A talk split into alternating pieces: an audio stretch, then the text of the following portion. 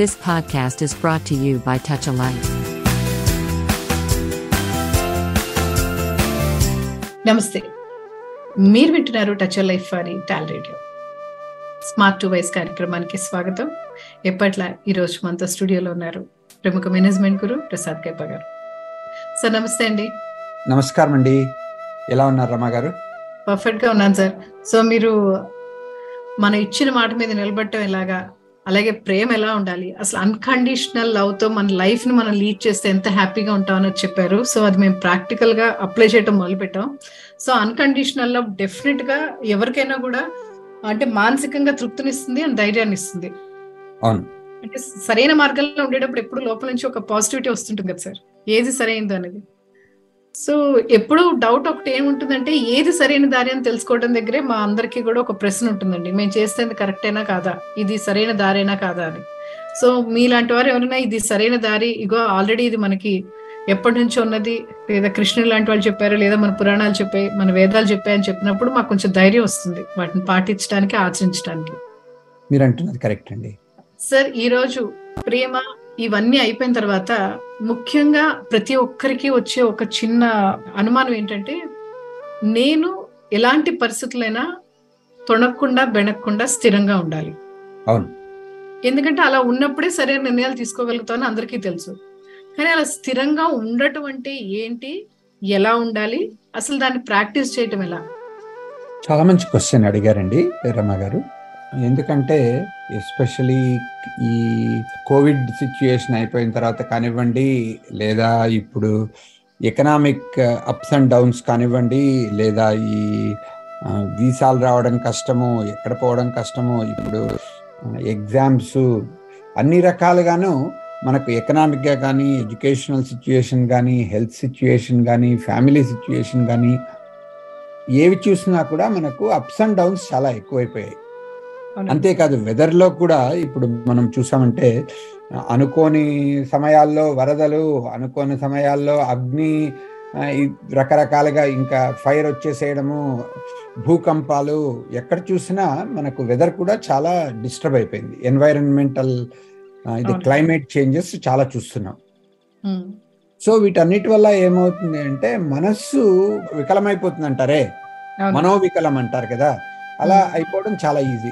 అంతేకాక ఇప్పుడు పిల్లలు, పెద్దలు, ప్రతి ఒక్కరూ నాకు స్వాతంత్రం ఉంది, నాకు వయసు వచ్చిన తర్వాత నాకు ఫలానా, నాకు పద్దెనిమిది ఏళ్ళు వచ్చాయి, నాకు పదహైదు ఏళ్ళు వచ్చాయి, నాకు నువ్వేం చెప్పడము, నువ్వు నాకు చెప్పక్కర్లేదు, నాకు తెలుసు అని చేసే పిల్లలు అడగడము ఒక రకము. దాని తర్వాత ఇంకా ఇంక చూస్తూ ఉంటే మనకు పెద్దల దగ్గర నుంచి ఒక రకంగా వాళ్ళు వాళ్ళు పడుతుండే కష్టాలు, వాళ్ళు మనకు చెప్పే, మనం పర్లేదు మనం అరవై ఏళ్ళు వచ్చినా కూడా మన పేరెంట్స్ మనకు చెప్తూ ఉంటారు, అది తప్పదు. ఎందుకంటే వాళ్ళకు desi somethings which we need to learn. మనకు మన పిల్లలకు చెప్తే వాళ్ళ వాళ్ళు ఒక రకంగా రియాక్ట్ అవుతుంటారు. సో ఎవరిని చూసినా, ఏ సిచ్యుయేషన్లో చూసినా కూడా మనస్సు అప్స్ అండ్ డౌన్స్ కావడము, దాని తర్వాత బాధపడ్డము, దాని తర్వాత నాకెందుకు అవుతోంది, వేరే వాళ్ళకందరికీ బాగానే ఉంది, నాకు ఒక్కరికే ఇలా ఎందుకు అవుతుంది అని అనడం చాలా కామన్. సో మనస్సు రకరకాల డైరెక్షన్లో పోతూ ఉంటుంది. దాన్ని మనస్సును స్థిరం చేసుకోవడం ఎలా అనేది చాలా ఇంపార్టెంట్, మనకే కాకుండా ఇప్పుడు ప్రపంచంలో చాలా మందికి కూడా చాలా ఇంపార్టెంట్.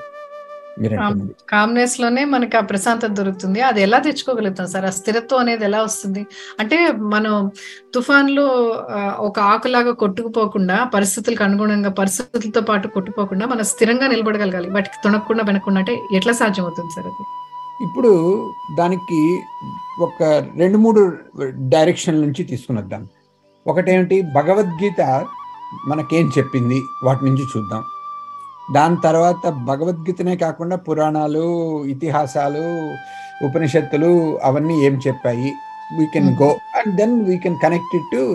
దాని తర్వాత మనకు బ్రెయిన్ రీసెర్చ్లో, లేదా ఈ రీసెంట్ వెస్ట్రన్ సైకాలజీలో ఏం చెప్పాయి కూడా చూద్దాం. మనకు భగవద్గీత అనేది శ్రీకృష్ణ భగవానుడు అర్జునునితో ఏ టైంలో చెప్పాడు? హాయిగా వాళ్ళు పద్నాలుగేళ్ళు వనవాసాలు, అజ్ఞాతవాసాలు చేస్తుంటే ఆ టైంలో చెప్పలేదు.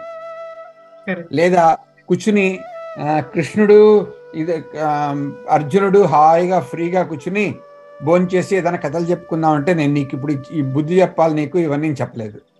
ఎప్పుడు ఏ విధంగా నువ్వు స్థిరత్వం తెచ్చుకోవాలి, మానసిక స్థిరత్వం తెచ్చుకోవాలి అని ఎప్పుడు చెప్పాడు అంటే, ఈ యుద్ధానికి వెళ్ళిన తర్వాత అందరినీ చూసి మనస్సులో స్థిమితం లేకుండా నేను యుద్ధం నుంచి నేను పరిగెత్తిపోతాను, అక్కర్లేదు నాకు ఎవరిని చెప్పనక్కర్లేదు, ఈ నాకు ఈ రాజ్యము వద్దు, నేను చేయాల్సిన నా బంధువులను నా మిత్రులను అందరినీ చంపాల్సిన అవసరం లేదు అని చెప్పి ఎప్పుడైతే అతను మనోవికాసం కాకుండా మనస్సంతా వికలమైపోయి ఎప్పుడైతే మన ధైర్యం మనస్థైర్యం లేకుండా మన మనోధైర్యం లేకుండా ఎప్పుడైతే చేత కాదు అని చెప్పేసి అంటాడో, అప్పుడు మనం మనస్సును ఎలా స్థిరం పెట్టుకోవాలి అని చెప్పి చెప్పి కృష్ణుడు మొదలు పెడతాడు కదా. వాటిలో దానిలో అదే చెప్తాను. First thing what is is is మొదట అంటాడు మనకన్నట్లే అందరూ అన్నట్లే, బుద్ధి లేదా నీకు, నువ్వు చేయాల్సిన పనేమి, నువ్వు చేస్తుండే పనేమి, నువ్వు ఇక్కడికి నేను పోయి అందరినీ వీళ్ళని ఫైట్ చేసి నువ్వు ఇచ్చేయమని చెప్పి పంపిస్తే నువ్వు కాస్త ఇక్కడ కూర్చుని ఇలా ఏడుస్తూ కూర్చుంటావా, నాకు చేత కాదంటావా, ఏం నేర్చుకున్నావు నువ్వు, పదలి అని తిడతాడు. ఇట్లు పనిచేయవు. అదే మనకు కూడా అంతే అనమాట. మనకు మనో దౌర్బల్యం అని వచ్చినప్పుడు ఎవరైనా వచ్చి నీకు తెలీదా, నువ్వు ఏం చేయాలో తెలీదా, చేయి ఇట్లా చేయి అట్లా చేయి అని చెప్తే ఇమ్మీడియట్గా మనకు మనస్సుకు తగలదది. మనస్సుకు అది అసలు విల్సే ఇదేంటి నీకు వాట్ యు కాల్, నీకు నా సిచ్యువేషన్ అర్థం కాకపోతే సరే నువ్వు వదిలేసే నన్ను, అంతేగా నువ్వు నన్ను తిట్టక్కర్లేదు అంటాం మనం. అలాగే కృష్ణుడు రకరకాలుగా పరిహాసం చేసినా కూడా తిట్టినా కూడా అర్జునునిలో మనస్థిమితం రాకపోవడంతో అప్పుడు సెకండ్ చాప్టర్లో జ్ఞానయోగంలో మొదలు పెడతాడు అనమాట. జ్ఞానయోగంలో ఏమని మొదలు పెడతాడు, మొదట నీకు నువ్వు మనస్సు బుద్ధి అని రెండు రకాలుగా ఉన్నాయి. చంచలాత్మకం అయ్యేది మనస్సు, సంకల్ప వికల్పాత్మకం మనహ అని కూడా మనం దాన్ని డిఫైన్ చేస్తారు. నీకు ఇలా మంచి బుద్ధులు, నేను ఇట్లా పలానా చోట చేయాలి లేదా నేను పలానా చేయకూడదు, ఇవన్నీ చేసేది మనస్సు. ఈ మనస్సులో నీకు వచ్చేటివన్నీ చేస్తూ దాన్ని ఫాలో అవుతూ వస్తే నీకు జీవితం హ్యాపీగా ఉండదు. నువ్వు ఫస్ట్ బుద్ధిని ఉపయోగించి చేయాలి. నీ బుద్ధి అంటే ఏమిటి అక్కడే దానిలోనే డిఫైన్ కూడా చేస్తాడనమాట. రెండో చాప్టర్లోనే వ్యవసాయాత్మిక బుద్ధి అంటాడు. వ్యవసాయాత్మిక బుద్ధి అంటే ఏమిటి, నువ్వు ఏ దారి తీసుకున్నావో ఆ దారిలో నువ్వు ఎక్కడికి వెళ్ళాలనే లక్ష్యం పెట్టుకోవాలనుకున్నావో ఆ లక్ష్యం చూసుకుని రెజల్యూట్గా మనస్సును స్థిరంగా ఆ లక్ష్యం మీదనే పెట్టి దాని తర్వాత నీ బుద్ధినంతా ఆ లక్ష్యం మీదనే నిలిపి ఎప్పుడైతే నువ్వు నీ పని చేయడానికి ప్రయత్నిస్తావో అప్పుడు నువ్వు బుద్ధిమంతుడవుతావు అంటాడు అనమాట. అంతేకాకుండా దానికి అలాగే చెప్తాడు, నువ్వు ఎందుకు ఈ మనస్సుని ఇలా పెట్టి ఉండాలి అంటే నువ్వు ఏ పని చేసినా కూడా నువ్వు స్థిరబుద్ధిగా ఉండాలి అంటే ఇలా అంటే మంచి వాళ్ళను తెలుగులో చెప్పడం కాదు ఇది, కానీ దాని ఏమంటారంటే ఈసే స్థితప్రజ్ఞుడు అంటారనమాట. ఎవరు ఆ స్థితప్రజ్ఞుడు, ఇలాంటి సిచ్యుయేషన్లో మనస్సును కామ్గా చేసుకుని ఆ బుద్ధిని నిర్ణయించుకుని చేయాల్సిన పని ఏం చేయాలని వచ్చాడో అత అదే పని చేసిపోతుంటాడే అతడు స్థితప్రజ్ఞుడు అంటాడు. అయితే కృష్ణుని అడుగుతారు, ఎవరు ఆ స్థితప్రజ్ఞుడు, ఎలా నడుస్తాడు, ఎలా మాట్లాడతాడు, ఎలా చేస్తాడు, దానికి కొన్ని ఎగ్జాంపుల్స్ ఇస్తావా కృష్ణ అని అర్జునుడు అడుగుతాడు.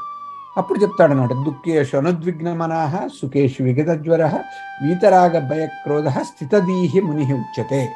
ముని ఫస్ట్ అంటే ఏమిటి, మనస్సును కంట్రోల్లో పెట్టుకుని చేసేవాడు. మనస్సును ఏమీ జరగకుండా ఉంటే అన్నీ బాగానే జరుగుతుంటే స్థిరంగా పెట్టుకోవడం చాలా ఈజీ. కానీ దుఃఖేషు అనుద్విగ్న మనాహ, ఎప్పుడైతే మనకు పరిస్థితులు బాగలేకుండా మనకన్నీ వాటి యొక్క దుఃఖం కలిగించేటువంటి వార్తలు వచ్చినప్పుడు అందరికీ అన్ని అంటే నాలెడ్జ్ ఉన్నప్పుడు అంతా పనిచేస్తుంది సార్. నిజంగా నాలెడ్జ్ ఎప్పుడు పనిచేయాలో అప్పుడు మాత్రం అది మనకి పనిచేయదు, తెలిసినా కూడా దాన్ని అప్లై చేయలేము మనం. కరెక్ట్ కరెక్ట్ అలాంటి టైంలో కానీ, లేదా ఇంకోటి ఏంటంటే ఆపోజిట్ మనం మామూలుగా అనుకోము ఇది. అంటే మనకు అన్ని బాగానే జరుగుతున్నాయంటే అబ్బా నా సరి లేరు ఎవరు, సరి లేరు నాకెవ్వరు అని చెప్పేసి ఎవరు వస్తుంది మనకు. ఆ అహంకారం ఎక్కువైపోయినప్పుడు కూడా దుఃఖేషు ఉద్విగ్మన సుఖేషు విగతజ్వర వీతరాగ భయ క్రోధ, ఏ దాంట్లో మనకు అటాచ్మెంట్ ఎక్కువైపోయినా కూడా, భయం ఎప్పుడొచ్చినా కూడా, లేదా నీకు వచ్చింది నాకు రాలేదు అని చెప్పి ఇప్పుడు కోపం అనేది ఎప్పుడొచ్చినప్పుడు కూడా ఈ మనస్థిమితం తగ్గుతుంది.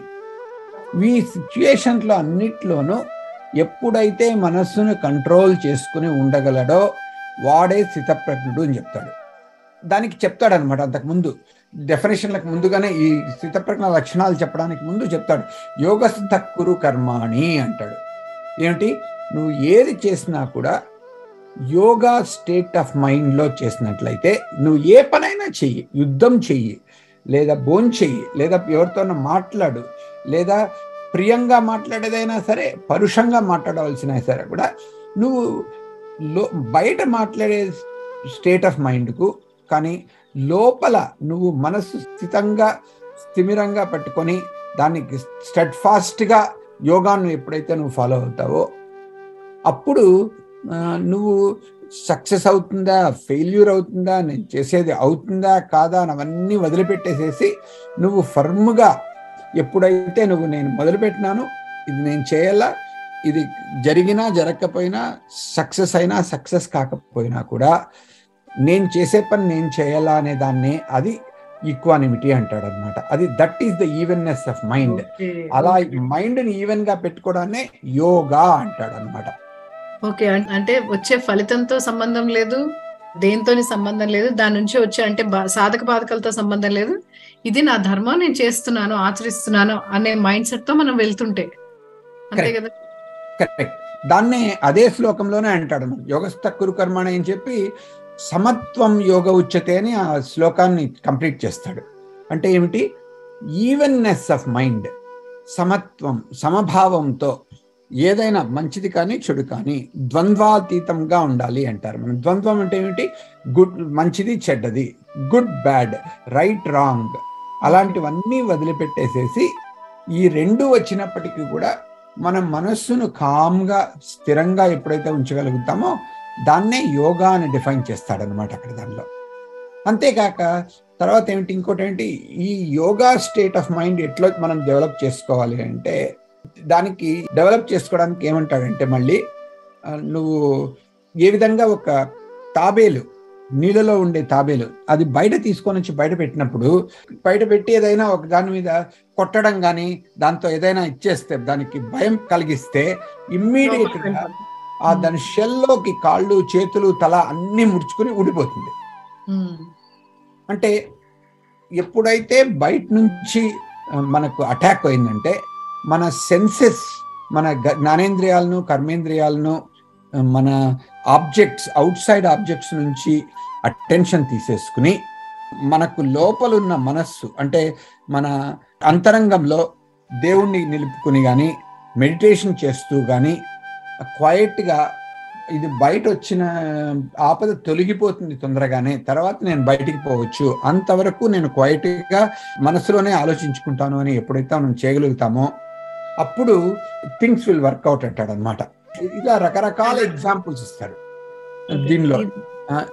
ఏ విధంగా మన మనస్సును క్వైట్గా పెట్టుకుని ఎలా మనం ఇచ్చేయచ్చు, మనస్థిమితాన్ని ఎట్లా తెచ్చుకోవచ్చు, రకరకాల క్లేశాలు వచ్చినప్పటికీ కూడా రకరకాల సిచ్యుయేషన్స్ వచ్చినప్పటికీ కూడా మనము దేవుని మీద మనస్సు పెట్టుకుని మనలో మనకు నమ్మకం పెట్టుకుని మనకు నేను చేస్తుండేది నేను నేను చేయగలిగిండేది చేస్తున్నాను, తర్వాత నాకు చేత కాదు అని వదిలిపెట్టి ఎప్పుడైతే మనం మనస్సును స్థిరం చేసుకుంటామో అప్పుడు మనకు మంచి జరగడానికి ఛాన్స్ ఉంటుంది అని. ఇదే మెసేజే మళ్ళీ భారతంలో కూడా ఇప్పుడు మనం విష్ణు సహస్రనామం చెప్పుకుంటాం చాలాసార్లు. విష్ణు సహస్రనామంలో లాస్ట్ శ్లోకం ఉంది చూడండి, కాయేన వాచా మనసేంద్రియైర్వా బుద్ధ్యాత్మనా వా ప్రకృతే స్వభావాత్ అని. అంటే ఏమిటి, నేను చేసేదంతా నేను చేస్తున్నాను స్వామి, నాకు చేతనైనది నాకు చేతనైనది నా స్వభావాన్ని బట్టి కానీ నా బుద్ధిని బట్టి కానీ నా శరీరంలో శక్తిని బట్టి కానీ అన్ని రకాలుగా నేను చేస్తాను, మిగతాదంతా నారాయణ నీ దయప్ప నువ్వేం చేస్తావో నువ్వే చేయి అని వదిలిపెట్టేస్తాను. ఎప్పుడైతే కరెక్ట్ శరణాగతి అంటాం కదా, అది శరణాగతి. అలా ఎప్పుడైతే మనము చేయగలిగింది మనం తెలుసుకుని మన లిమిట్స్ తెలుసుకుని చేసి, చెయ్యలేనిది దేవునికైతే వదిలిపెట్టేసేసి నేను చేసేదంతా చేసేస్తున్నాను కాబట్టి నా చేతిలో ఇంకేమి లేదు అని మన స్థిమితం తెచ్చుకోవడం, మనం ఎలాంటి అంటే ఫలితాలు ఫలితాల పట్ల మనకు ఎలాంటి ఆపేక్ష లేకుండా ఉండడం, రైట్. అది మంచిదైనా చెడుదైనా. అంటే ఇప్పుడు మీరు చెప్తుంటే అనిపిస్తుంది సార్, ఇప్పుడు చాలాసార్లు ఏమవుతుందంటే దుఃఖం వస్తే బాధ అంటే మనం స్థిరంగా ఉండవేమో అనుకుంటాం, కానీ సంతోషం వచ్చినా కూడా స్థిరంగా ఉండవేమో సార్. ఎందుకంటే విపరీతమైన సంతోషం వచ్చినప్పుడు కూడా మన మనసు మన ఆధీనంలో ఉండదు, మన ఆలోచనలు కూడా మన ఆధీనంలో ఉండవు. విపరీతమైన సంతోషము టైంలో కూడా మనం స్థిరంగా ఉండడం చాలా ముఖ్యమే. దుఃఖంలో ఉండేటప్పుడు స్థిరంగా ఉండడం ఎంత ముఖ్యం కదండి. అవును అవును, అదే మనం చెప్పాం కదా. వీటన్నిటిని మనం సింపుల్ గా ప్రిన్సిపల్స్ గా చెప్పాలి అంటే సజెషన్స్ భగవద్గీత నుంచి ఏమున్నాయి అంటే, ఫస్ట్ ఏమిటంటే మనస్సును కంట్రోల్ చేసుకోవాలా. ఎందుకంటే మన మనస్సు అదొక కీ అన్నమాట. మనము స్థిరంగా చేసుకోవాలి అంటే, ఈక్వానిమిటీ డెవలప్ చేసుకోవాలి, సమత్వం డెవలప్ చేసుకోవాలి అంటే మైండ్ ఈజ్ ద కీ.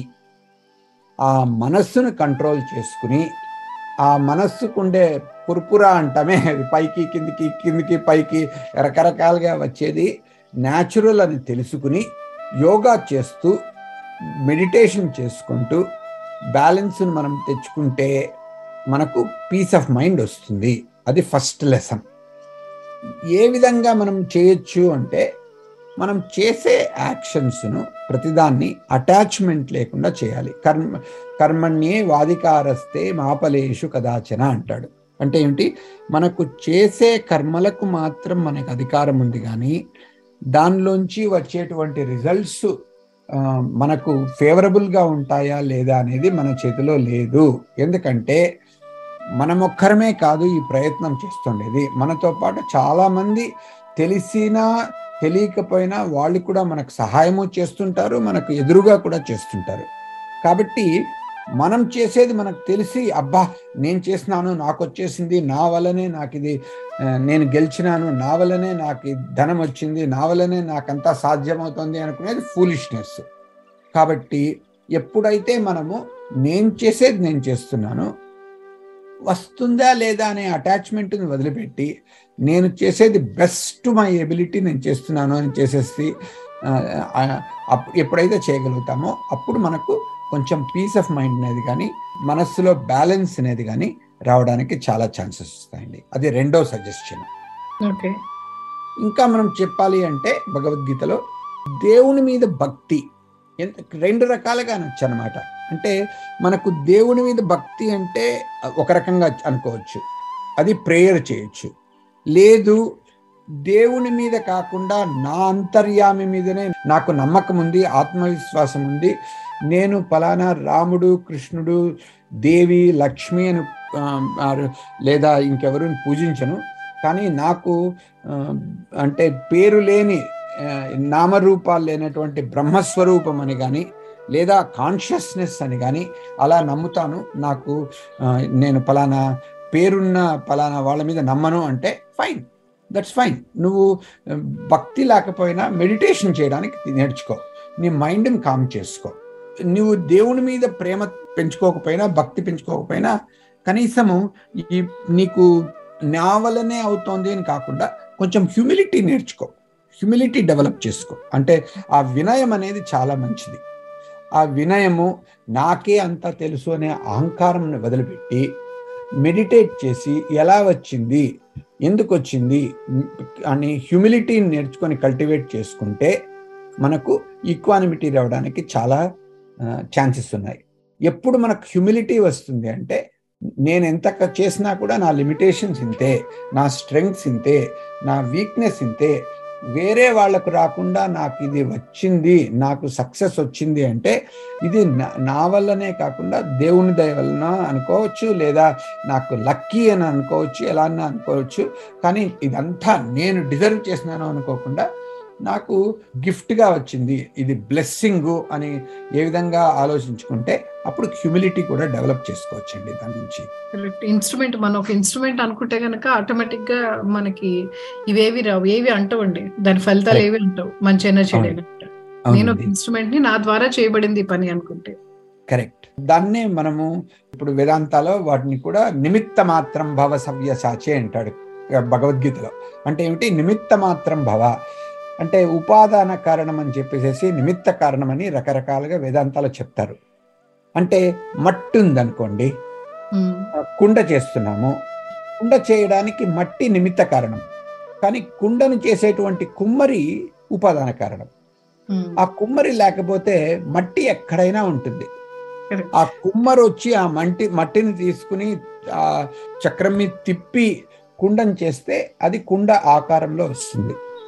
కుండలో ఉండేది మట్టే, బయట ఉండేది మట్టే. ఆ ఆకారాన్ని తీసుకుని ఆ కుండ అనేటువంటిది నీళ్లు పట్టుకోవడానికి కానీ ఇంకేమైనా చేసుకోవడానికి కానీ తయారు చేసినటువంటి రూపాన్ని ఇచ్చినవాడు ఆ ఇది కుమ్మర్ అన్నమాట. అఫ్ కోర్స్ నేను మట్టే, ఆ బయట ఉండేది మట్టే, నా వల్ల నాకంత గ్రేట్నెస్ కాబట్టి నేను కుండ అయినాను, మీరంతా పనికిరాని వాళ్ళు కాబట్టి మీరు కుండ కాదు అనేది, that is arrogance, that is foolishness. Correct correct correct.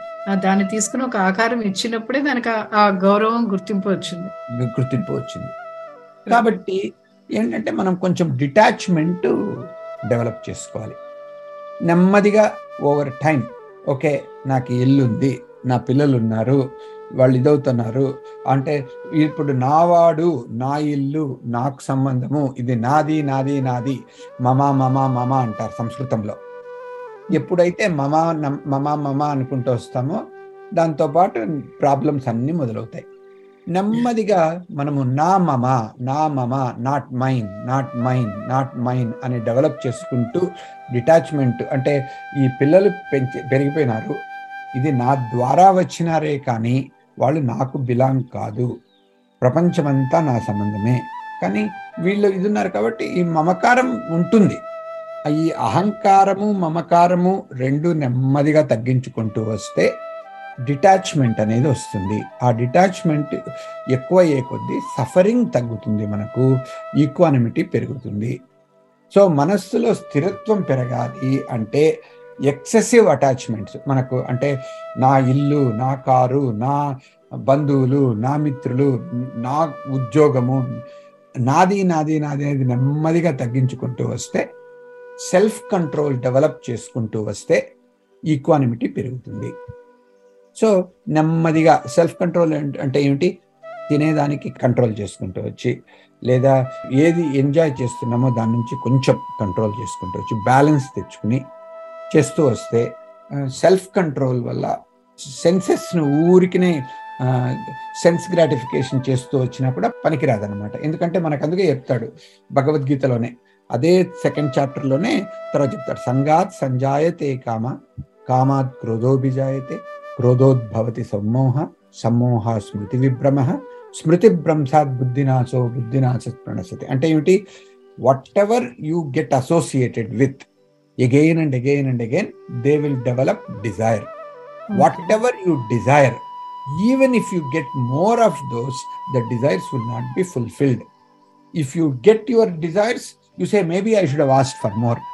Ledu, if you don't get your desires fulfilled, ah, nakenduku raadu, why is it that I am not uh, getting all my desires fulfilled?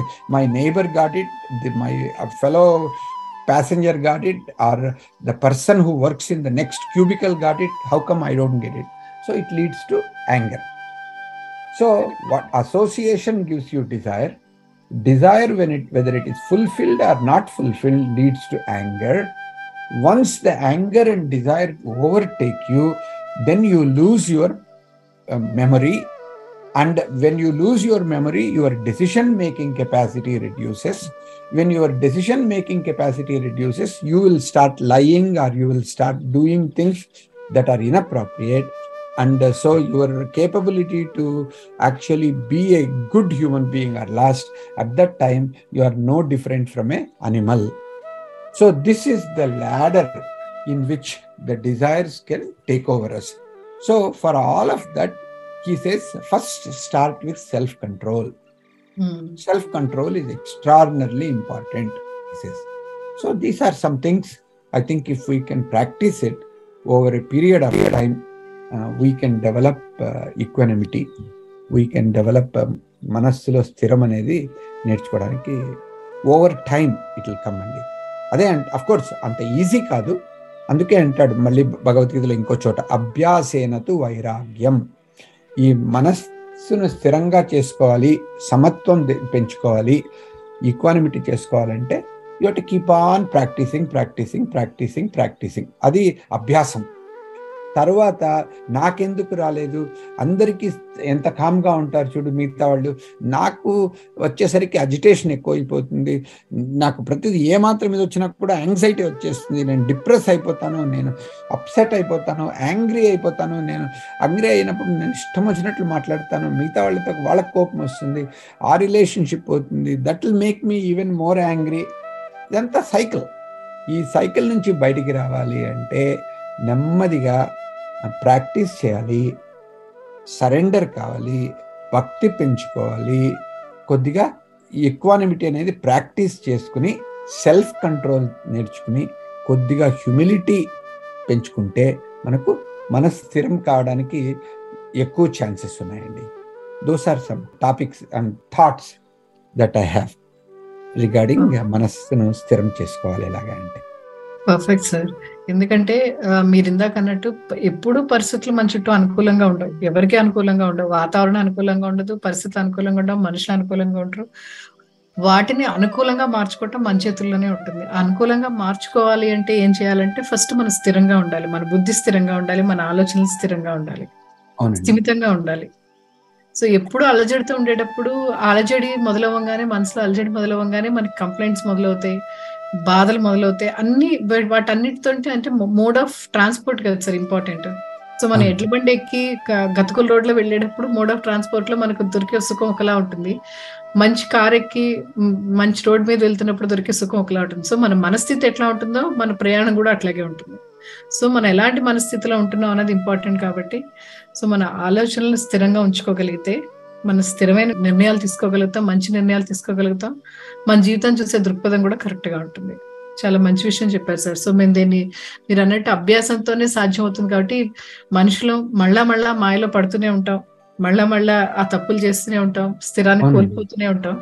So everyday practice చేస్తే మీరు అన్నట్టు meditation అవ్వచ్చు, యోగా అవ్వచ్చు, మన మనసుని స్థిరంగా పెట్టుకోవటాన్ని everyday మనం practice చేస్తే కొన్ని రోజులకి అది అలవాటుగా మారిపోయిన తర్వాత ఎలాంటి పరిస్థితులు మనం డిస్టర్బ్ చేస్తున్నా ఒక్క సెకండ్ లో మనం మళ్ళీ స్థిరత్వానికి మనల్ని మనం తెచ్చుకోగలుగుతాం.